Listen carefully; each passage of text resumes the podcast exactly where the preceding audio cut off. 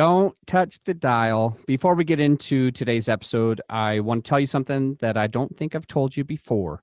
I'll be on stage at the Deal Maker Live event in Dallas, Texas on July 25th, 6th, and 7th. This event is going to be insane. Michael Blank will be there. Hal Elrod will be there. Corey Peterson, Robert Helms. Are you kidding me? Adam Adams, Joe Fairless, Andrew Cushman, Matt Faircloth, David Zook, Brian Burke, Michael Becker, Reed Goosen, Dan Handford, and Neal Bawa. It's going to be insane. I hope to see you there. Just go to dealmakerliveevent.com forward slash Adam to get an extra hundred bucks off and not to pay full price. Do the forward slash Adam. That link's in the show notes. So go ahead and go into the links and grab your tickets right now to Dallas. I'll see you on July 25th through 27th. It's time for the Creative Real Estate Podcast, your source for out of the box real estate investing strategies brought to you by realbluespruce.com. Welcome back to the Creative Real Estate Podcast. I'm your host, Adam A. Adams, and oh my goodness, do we have a monster on the podcast today, Mr. Gavin Timms, originally from England. You're going to love his accent. So, we are going to be talking to this guy because if you want to know how you can start making a ton of money, like without going into an office, you're going to learn that right now because Gavin is going to teach you how he did that. And he's doing that with nothing but a cell phone and a laptop. He got started with no marketing dollars and he's locking up deals and closing them over the phone, and you can too. We're talking 200K just in wholesale fees last quarter. The last three months, over $200,000 just in wholesale fees. And he's doing this all from his laptop and his computer, and you can too. We're going to learn a lot on this uh, episode today. A lot of little, a lot about mindset because everybody's trying to teach you how you know to go. You have to be in the seller's house.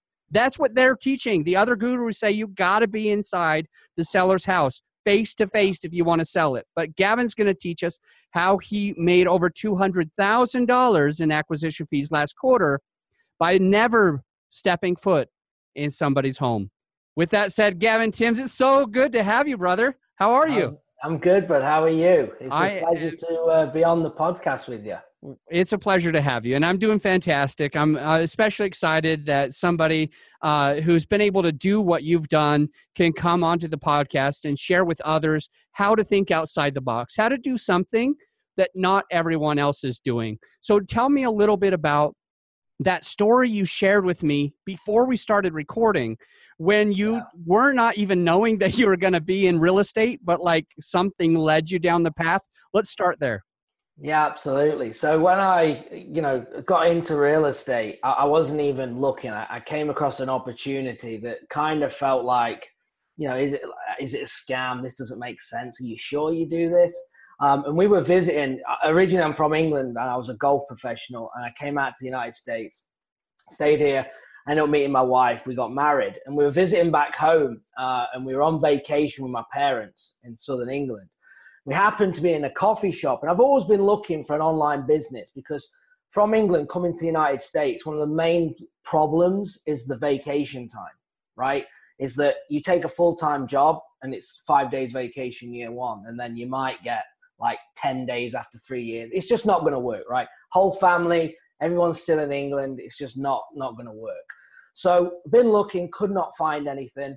Um, and I was just doing golf while I was in the United States. So when we went back home, we were in a coffee shop, and uh, basically there's a couple next to it. There's two couples, and the tables were quite close together. And there was a guy talking who I knew straight away he was from Ireland. And my wife, being American, she was like, "Oh, he's from South Africa." So and she so we're having this debate. I'm like, "No, honestly, he's from Ireland." And she's like, "He's not." So I'm like, "I'm gonna have to interrupt this guy because I know he is, and just to prove the point." So I interrupted, and anyway, we got this conversation. He's from Ireland. He lives in Manchester, so he's, he's living in England. So we start talking about what we do, and he said uh, it'll stick to me to this day. He said, "I'm a property investor, but I don't see houses." And I said, "That makes no sense." So he starts to explain it, and we have this conversation. He said, "You'd be good. You should look at it." Because I told him, you know, I wanted to get an internet business. So that's kind of how then I started saying, well, you never know. So we kind of left, got his contact information, got back to the United States, started to look up this guy in the UK called Tom Wade. And uh, that was his mentor. So he said, look, this is the guy you should see. And I said, so I spoke with eventually after a few months of thinking about it, got on the phone with Tom. I had no idea. I didn't even know it was called wholesale at this point, right?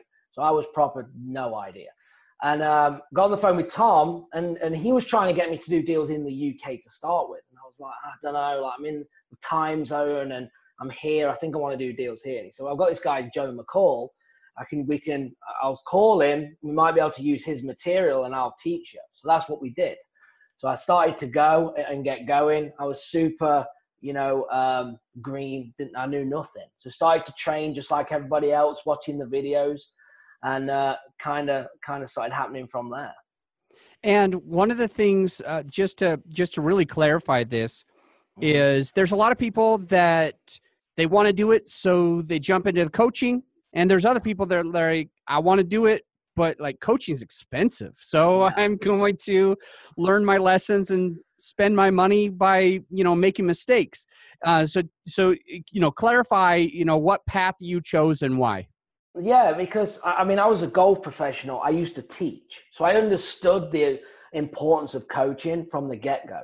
Like, as a if you teach someone something, if they don't know what they're doing, it's much easier than bad habits, right?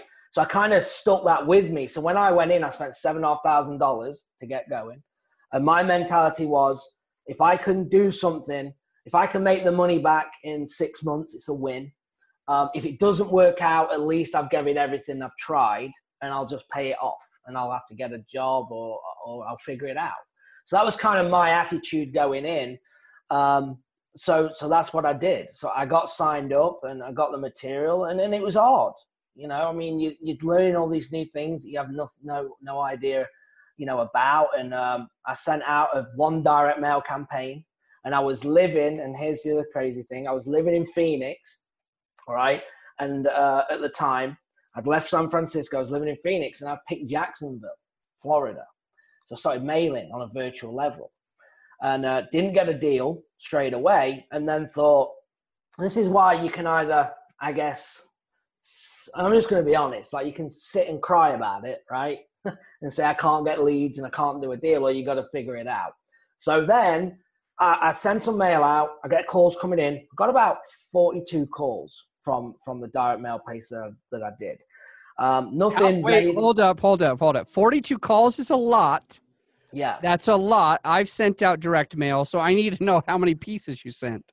Yeah, uh, not many. I did 700 and, hmm. uh, $750. So that probably was probably about 1500 pieces. Yeah. Um, so, and that was back then when the, the response rates were better, you know, uh, than now. So I don't do any direct mail now. Um, so that didn't work. So then I thought, okay, well, networking. People talk about this networking. So let's go to an event. So in Phoenix, there was probably three a day you could go. And I went to the first networking event, right? And it was in the evening. I'd never been to one. So if I don't stand out, you know, like a sore thumb with my accent, I go like dressed up right? So you see these meetings, people, I mean, Phoenix, boiling hot. People are in just shorts and t-shirts. Here's me like, you know, um, trousers, shirt, and, and just smart, you know, way smarter shoes than anybody else in the room. So I was like, oh, this is awkward. So kind of, it was one of the best meetups that I've ever seen. And, and maybe, you know, you know people that do it. Um, and I've I've not seen many more that do it, but there's probably 40 people in the room, and the and the guy Michael who was hosting the event made everyone stand up individually and say why they're here and what are they hoping to get from it. And it was incredible knowing now what I know because you have I'm a wholesaler, I'm a a contractor, I'm this. So you knew who to lock eyes with in the room. So you didn't from a networking, you know, from the start to, to the end, you knew who you were going to go to, right? Or like or they're wholesalers, or I need to talk to them, or they're cash buyers. You know, so it was genius. So it come to me, and here's me, been in the business a little bit, and I stood up and saying, "Look, I'm from England. I was honest. I'm from England. Um, I need leads. Uh, I feel I can close deals. I just need leads uh, to partner with." And I sat back down. As I looked over, there's a lady that locked eyes and said, "We need to talk." So I spoke to her after, said, Can you meet me tomorrow at the coffee shop? I said, Yeah, no problem. So she comes with a spreadsheet, Google spreadsheet with 60 dead leads. So not old leads, not follow up, dead leads. These are 60 dead leads. If you want to work them and see if you can get anything from it, then go ahead. I was like, yeah, absolutely. So I got the spreadsheet and there were, I could see on the spreadsheet, they were three months old and there was a few comments and I just started to call them one by one. And within two weeks, okay, we had the first two contracts under contract. Okay. Um, and that's how I got started. So when I got them on the on the contract, and I positioned myself from from control to say, right, what am what's my fear in the business? My fear is the contract. My fear is that I'm going to get a house under contract and I've got to buy it. And what am I going to do because I can't I can't buy it, right? That was my mental block. I can talk, I can get signatures, but what am I going to do with the deal? And I hadn't even learned that bit yet. So I said to him, look, I'll get the contract, but you need to go to the house and you need to move it. Like, that's going to be the deal, and we'll split 50 50. And that's what we did. So we did the first two deals, and she was like, that's awesome. Like, she just got paid, and they were small. They were like, um, my cut, the, the whole thing was probably 3,000 and about 3,500, the whole thing, and I got half of it.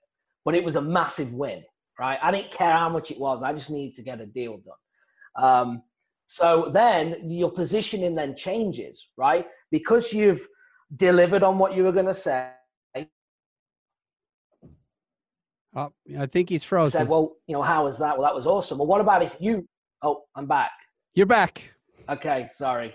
So what I was saying was, um, when we when we did that, uh, and we got them a couple of deals done, and I'd been through the leads. I spoke to probably about forty of the sixty people. So I then said, well, what about if you started to do some more marketing? I'll take the calls and we'll partner. And she was like, done. How much do you want? And I'm like, uh, $2,000? And she's like, yeah, let's go. So then she started to mail, started to take the calls, and then I started to do it with three other people, right? So I was working with three other wholesalers, and this was now in Phoenix. I went local. And um, I was working with them, and I was just honest. You know, I said, look, I'm working with all three of you you know, I'll work the phone and I'm going to go obviously where the money is. And then when I started to build the pot, I then started to put my own systems in place to then take a backseat out of the business. And now I solely work on the business and not in it. Okay. A lot of good info. Let me see if I can uh, understand the timeline a little bit better. There was a time where it was about, I think you said around $7,800 to get uh, your education and your thought process was if i could pay this off in six months it'll be a good thing. Yeah. and then you started by sending out direct mail and then you went to networking mm-hmm. and then you made half of $3500 yeah. When did you end up paying off your 7800 for your education? Did that take a short time or a long time? Yeah um, good question. So when I got it going, when I actually did the first two, um, I would say then probably within uh, that them two deals, within four deals that it was paid, I had profit. Um, I made my goal was to make forty thousand dollars. I got offered a job full time for forty thousand dollars and a five thousand dollar bonus, forty five thousand dollars. So I thought if I could make forty five thousand in um, in the first year, right? So not only I'll get my investment, if I can just make that, then best move, like it's a win. Again, yeah. making small wins, right? I'm not coming out saying I'm going to make a million this year, right? Let, let's let's get it going. Let's make it manageable. Let's turn everything into a positive thing and build on it. Um, so we did that. I probably did. Um, I probably made my forty thousand uh, from that point in at four and a half months. Oh wow, that is that is boss. I like yeah. that. So and that that's just my then my cut, right? So then you've got to be thinking, obviously yeah. I'm partnering. And everyone's idea, it, it's funny now being in the business the way that I'm set up where I don't talk to sellers now. I, don't make offers. I've got an awesome team that I work with. Fantastic. Um, and, and we partner in the same way, but we can get way more deals done, right? I say this to everyone: Do you want fifty percent of something or nothing? right? Do you want to do four deals at 50% or do you want to go and do one on your own? Um, be, because as a wholesaler, from my experience, what I see, you can only make you can you can only make so much money on your own before you cap out and you don't have a life. You have a job, you can't travel because if you do, it hurts too much because you have a week off and you don't make any money, right?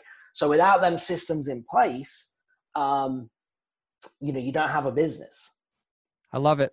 All right, so let's transition a little bit um, from where you found a, a, way to kind of, well, to, not kind of, to, you found a way to partner with other people that had mm-hmm. some parts, and then you were able to do your parts.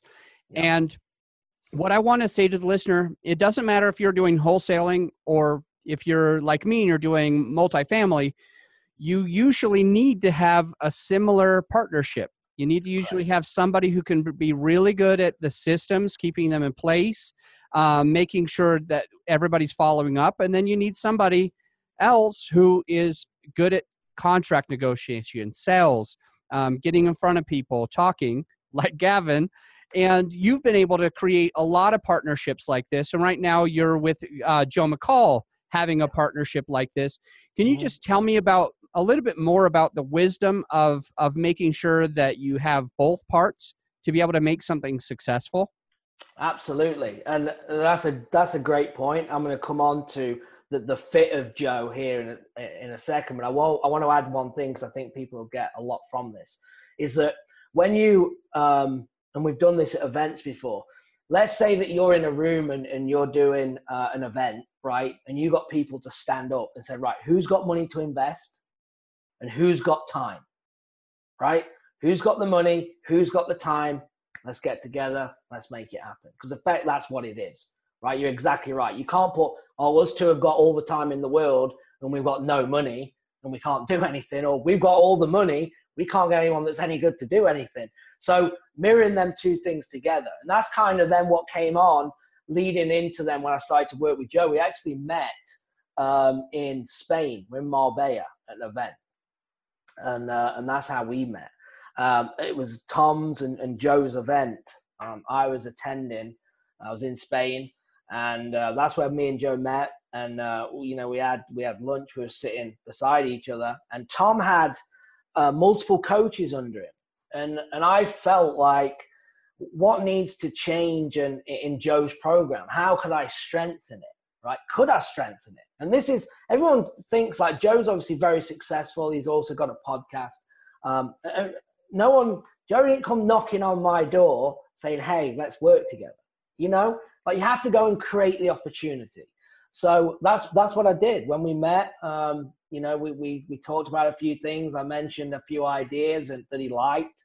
So we, we started to test it out, and uh, you know, the, the agreement was, look, let's see if it's going to be valuable to the program. If it's not, we haven't lost anything, and then if it is, then let's go from there. And that's kind of uh, how we started. And now I think we're probably three and a half years in, something like that, and uh, it's going great. Um, are there any of those things that you had you know you were the visionary at this time is there any of those things that you were thinking might be able to change the business that you could speak of and talk about how it changed the business?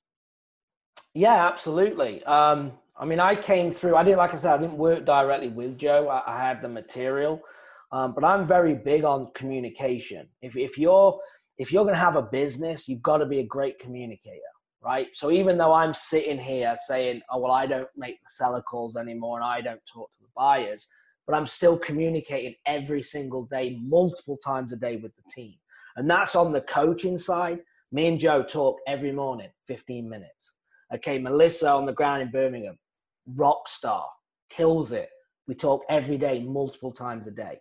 I talk with the VAs every day. Me personally have access to me because I know that if they have access and I can work with them, then then we're going to drive drive the business forward. So with Joe, um, it was a fact of I knew that he was good.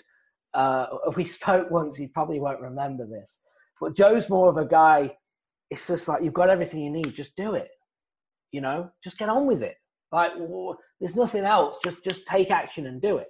But some people need more than that right? It's it's getting them, um, excuse me, to think behind that of, well, what's stopping me from doing this? And normally it's the mental block, it's the fear, it's the things you've got to get around. And if you can get someone to be more comfortable with it, if you look and look and analyze worst case, like people think the phone's a cactus, right? They don't want to pick it up, they're scared.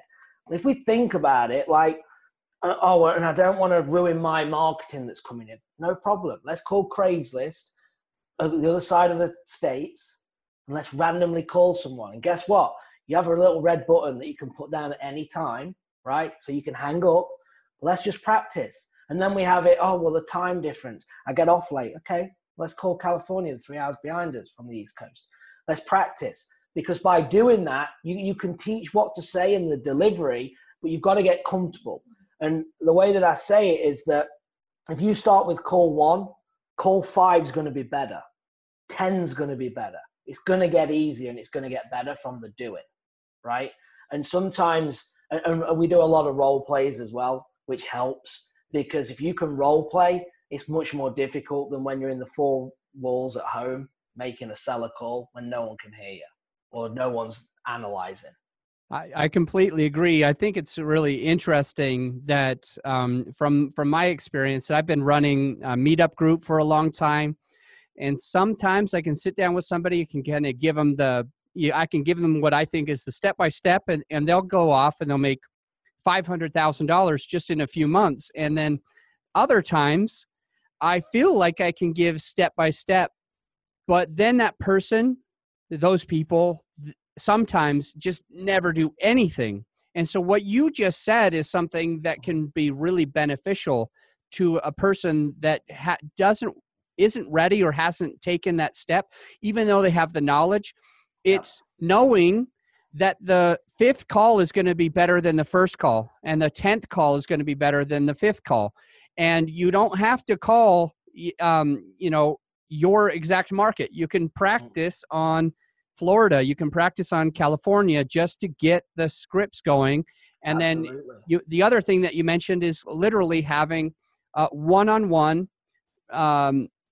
What was the term for it? When role play. Role play you, actually yeah. sit there one on one and uh, bounce the ideas, practice it between two people before you get off. Because what I think a lot of people need to know it, before they make those calls is they need to know what it feels like to come out of their mouth because when they can see themselves doing it yeah. then they can actually do it and so otherwise they get choked up and they're unable to to uh, you know use the script which i think pulls me into the question that i really wanted to pull from you today uh-huh. because i know you have a ton of information on this but it's the it's the question of all these other uh, gurus yeah. are actually saying you have you can't close on the phone. You have to go into the house.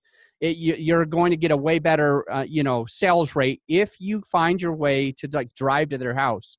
Yeah. And I, I've personally driven to a lot of houses when I was doing wholesaling and fix and flipping, and not every call happens. Not every um, call uh, house call turns into yeah. a sale, and mm-hmm. it can get frustrating as a new wholesaler when yeah. you're practicing these things.